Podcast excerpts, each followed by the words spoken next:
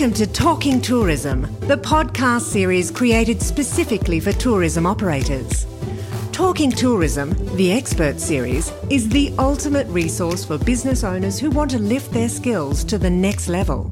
If you want to learn how to be a better tourism operator, listen on. Hello and welcome to Talking Tourism.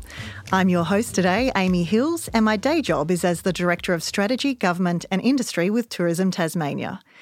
Talking Tourism is the podcast series especially for tourism operators and tourism professionals. It's an initiative of the Tourism Industry Council Tasmania, the peak industry body for tourism in our beautiful state. And today's episode is supported by the Tasmanian Government.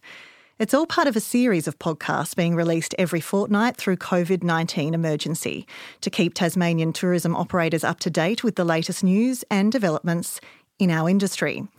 And also the support and assistance being made available by the state and federal governments along with industry authorities. In today's episode, I'm talking with David Inches. David is joining us today from North Queensland, but he's known to many of you, having worked with a number of Tasmanian products and experiences. David has had a 20 year long career across marketing, strategy, and innovation and specialises in branding, marketing strategy, and business development. He's here with us today to start a conversation around how Tasmanian tourism and hospitality businesses can start using the time that they currently have to prepare for a future, a future where travel restrictions will ease. Welcome, David. Hey, how are you doing?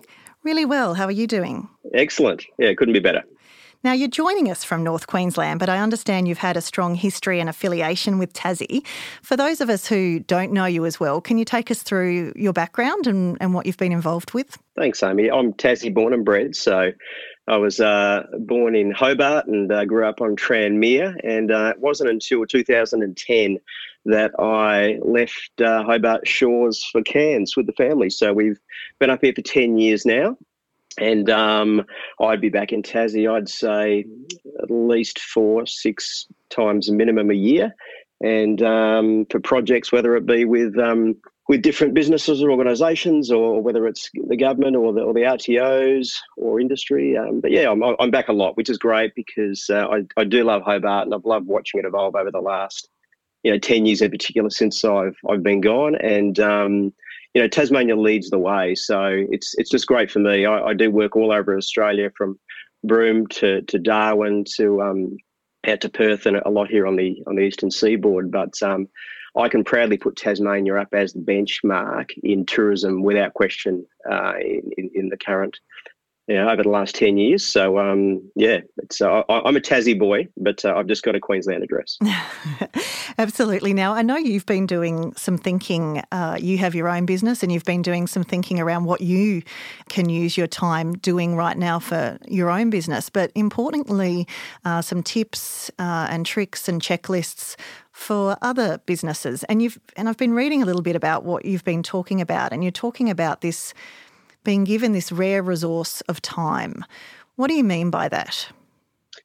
Yeah, we're all pretty busy, aren't we? Um, particularly uh, small business in tourism. And, um, you know, I sort of work in the engine room, so I understand how the um, small business tourism, they're everything. They wear every hat there is. So uh, they run really lean, they're tight, they do the marketing, they, they do the payroll, they do the um, the operations and they fix things when they're broken. So, you know, tourism, um, I, I, work across all industries and, you know, tourism clients are, are, the busiest people I work with. So it's it's pretty rare. We've all um, been given a bit of forced leave at the moment, so it is really it's it's very rare for all of us, I think, to be able to stop and, and breathe a little bit. I, I think the last month, me included, it's been more focused on how do I get through this and how do I structure my business and uh, what funding and support can I get and how do I look after my staff and my finances. So, but I'm starting to feel now from conversations I'm having that people are starting to free their minds up a little bit from that as the government's released different different packages and we've got clarity and people are now starting to turn to well I do have some time and the garden's looking immaculate so uh, maybe maybe it's time to turn my eyes back to the business and say well what can I do with this rare commodity of time mm. between now and the um, the inevitable return to operation whatever that is Well, let's get into that a little bit with some concrete um, things that you could suggest uh, for people that they could be doing right now. Um, I've been reading a little bit through your blog, and, and it starts with education. What can businesses be doing now to educate themselves to prepare for an eventual return? Yeah, I think um, I read a stat recently that 89% of small to medium business see a marketing plan as one of the top two key success factors and 76% of businesses operate without a marketing plan. Um, and that that was a general small business, but I, I, would suggest it's pretty pretty clear in tourism as well. So if you want to start with the broadest context, now is an opportunity for us to uh, either revisit our marketing strategies and our plans, or, or create one. And at, at the centre of um, you know every marketing planning process, the first thing I like to do is is to take a breath and look back at my business over the last 12 months. So dig into your data, dig into your RESD or your, your, your booking system, you know, BookEasy or whatever it is, and just, just get some clarity. Most people have a gut feeling, but get clarity month by month in the last year of normal operation. Where did your customers come from? Um, you know, by place of origin, by leisure versus corporate. Um, what booking channels did they use? So the first thing I like to do is just just to um, get the data out, crunch it, and have a look at the current state of my business. Do I have a database? How many are in there? How many Facebook followers do I have? What about on Instagram? Um, and um, get a bit of you know how many website visitors. Um, get a bit of state of the play in terms of where my business has been at for the last year. Some of that might surprise you, and then I have a look at well, let's have a look at now at the visitation to the region. So we get a bit of a, a rough market share. So, um, you know, the region might have a certain percentage of Chinese or domestic, uh, local travellers, or etc. So you just get a bit of a state of play of your business and uh, a look at the market. And I think that's a really good place to start setting some goals. Um, and of course, we'll get on to soon. You know, the the market opportunity for the next 12 months is going to be different. So that's where we need to start looking at. Well, if this is what the state of play has been in normal business, uh, there are some things, let, let, us have a look at what the next 12 months looks like. And that's where the customer comes to the centre of our conversation and, and should remain there. Mm. Uh, but, but uh, yeah. So we might delve into that customer experience a little bit more in a second. But we've mm. done, say we're, we're, a, we're a business owner, we've done exactly what you've suggested, which is delve a little bit deeper, look at the last 12 months. Mm. What now? Now it's time to start thinking about the customer for the next say 12 months and mm-hmm. um, you know it's hard to predict when things will kick off but i don't think that matters for the minute it's it's about understanding that as restrictions start to release the the visitor closest to us will have the most freedom as the first opportunity so tasmanians will be the first customer group or the first market, if you like, that we have as an opportunity to present our businesses to. And, and then that'll open up to interstate uh, travellers. And you know, for myself, I, I, wouldn't look any further than that for the time being. So I'd start to. We need to frame a way as to how do we start looking at the Tasmanian opportunity. How do we start looking then at the interstate opportunity? And more importantly, who are we targeting? Because um, you know some of the travellers that have been touring around Tasmania in the past, you know, they might have different buying reasons, different needs to what our local market's looking for. And I know that I'm here in the proximity with five teenagers and my beautiful fiance, and you know we're having a great time up here in North Queensland. But um, you know we're, we're going to be looking for um, you know a romantic weekend away, you know, straight off the bat, and and then we'll be looking for adventure weekends. We love wildlife and, and we love nature and we love walking. So we'll look for a bit of an adventure weekend away. And, you know, we love our food. So, um, you know, I'm sure a bit of a foodie weekend will come in there as well.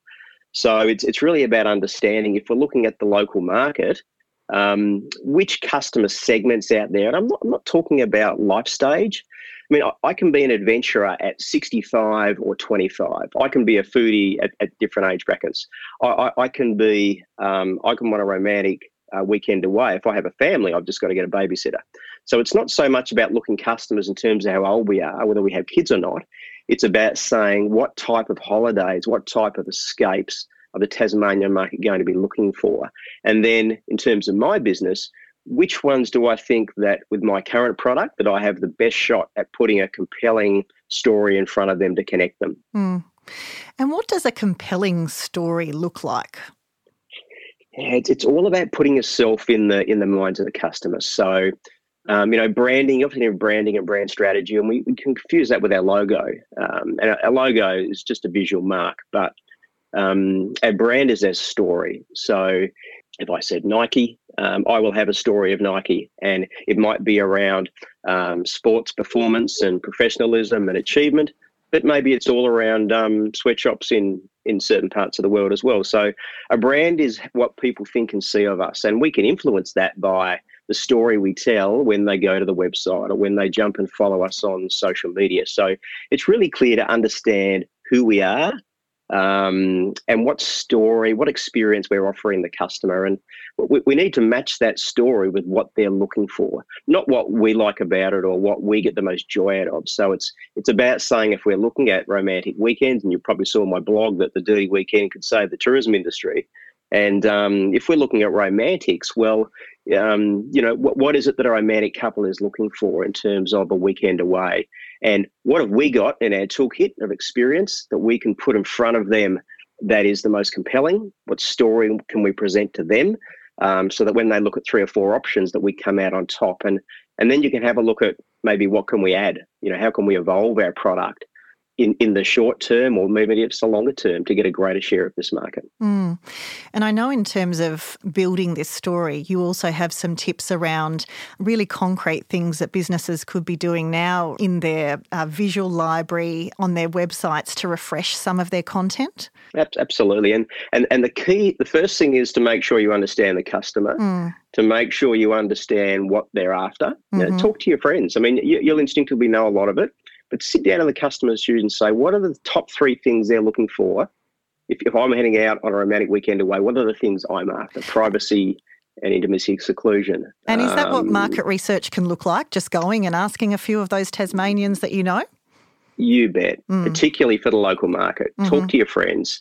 Talk to your friends. If you're heading away for an adventurous weekend or a foodie weekend or a romantic weekend, and of course, you know, sometimes it's all three, um, but there's always a lead purchase driver. Um, so if I'm away from a, a, a, romantic weekend, that is my lead decision making. And if I can go for a walk and have a nice dinner, that's all part of it. But the dinner will need to be in a, in a restaurant with a private romantic setting. Um, it'll, it'll all come back to that top one. So yeah, just speak to your speak to your friends that you think are likely to be in that category, and ask them what they're looking for. Um, and then you can look, um, and then it's well, I know what the customer wants. I've I've written down, and you need to write it down. Just write some some notes. If you were writing a story to present to someone about why they should come and spend a romantic weekend or an adventurous weekend with you, mm-hmm. whether it's a tour or accommodation, what story would you tell them? Um, and then we need to project that story. So we need to go into our website and have a think about uh, our social media. And if we're doing things with our database, that often sits there. Now's the time to to use it. Um, what photography is going to project that image of a romantic or an adventurous weekend? What is the the lead heading that that sort of captures our most unique selling point that we can put out there to entice and uh, you know, uh, catch into their emotions? And and then with our, our written copy, at the moment it might be the, the, the, words in our website and on the homepage might be more about if you're touring Tasmania, you know, you need to come and stay with us for these reasons. Well, locals have been and done a lot of things. And if you're after a romantic weekend as one segment, you're probably not looking to do an awful lot. Um, so uh, it's about how do we rewrite the story for that segment. And on your website, you might decide to have, you know, packages is, is, is the language you probably use from years gone by. What is my compelling story, my promise? Is my photography right? Is my message right? Is my customer experience right? And my pricing, and we should talk about that later too, is, mm. is my, my value my value right mm. for that segment. And some businesses will say, well, I can I can target the romantic segment, but you know what? There are a bunch of friends who want to get away, and my business is perfect for three or four couples to come. So you might have another offer which you have for your couples and your friends, but you, you need to make sure again that your photography is representing and your messages and your package and your offer and the value is representing what that customer is actually looking for. Mm. And then what about the targeting, the communicating of that content then during this time? How do people go about that? Being being a local audience, it's not hard to reach them. And it, it depends on their age group is, is is is the one thing where life stage really does come into it. Because the older the audience get, um, you know, the less usage they have of social media. Uh, there are still strong social media users of all age groups, but the, the data does drop off as you get older. So if you're targeting younger, uh, weekends away and your value proposition and you know what you're putting forward is, is better targeted to a younger traveller. Um, really, as long as, as long as your website is your website is the end to everything. So it doesn't matter what channel you're promoting in, people are coming back to your website. So you must have your website squeaky clean and, and, structured first. Please don't invest in things that point people to your website, but your website's still got your old message. Mm. So the first thing is is to make sure your website at the which is the end of the road for everything is, is, is where you need that to be. And and the Australian Tourism Data Warehouse, um, make sure your listing is up to date on that with the right content as well because people will go on to discover Tasmania, even locals, to look for deals. And then in terms of the younger they are, the more digital heavy you will be. So um, really, if, if I was targeting a younger uh, market, I, I, wouldn't do anything but, but social media. Mm. And um, you know, with, with with paid Facebook and Instagram communications, with YouTube pre-roll ads, you can really hit that that market, and you can saturate it in Tasmania pretty quickly. When I say saturate, you don't want to be in people's face too much. You can do a bit of retargeting using the Facebook pixel. For people who've been to your website, you can then follow them a little bit on their Facebook page. So um, when you get into families, same sort of thing. Families are very heavy users still, um, more females than males, um, in terms of the, the, the digital and the social channels. The older your market, the more effective your database becomes. It's it's effective for all, but um, while there are users of Facebook, particular, when you get above 50 plus, Instagram drops off quite significantly when you're above 50 plus.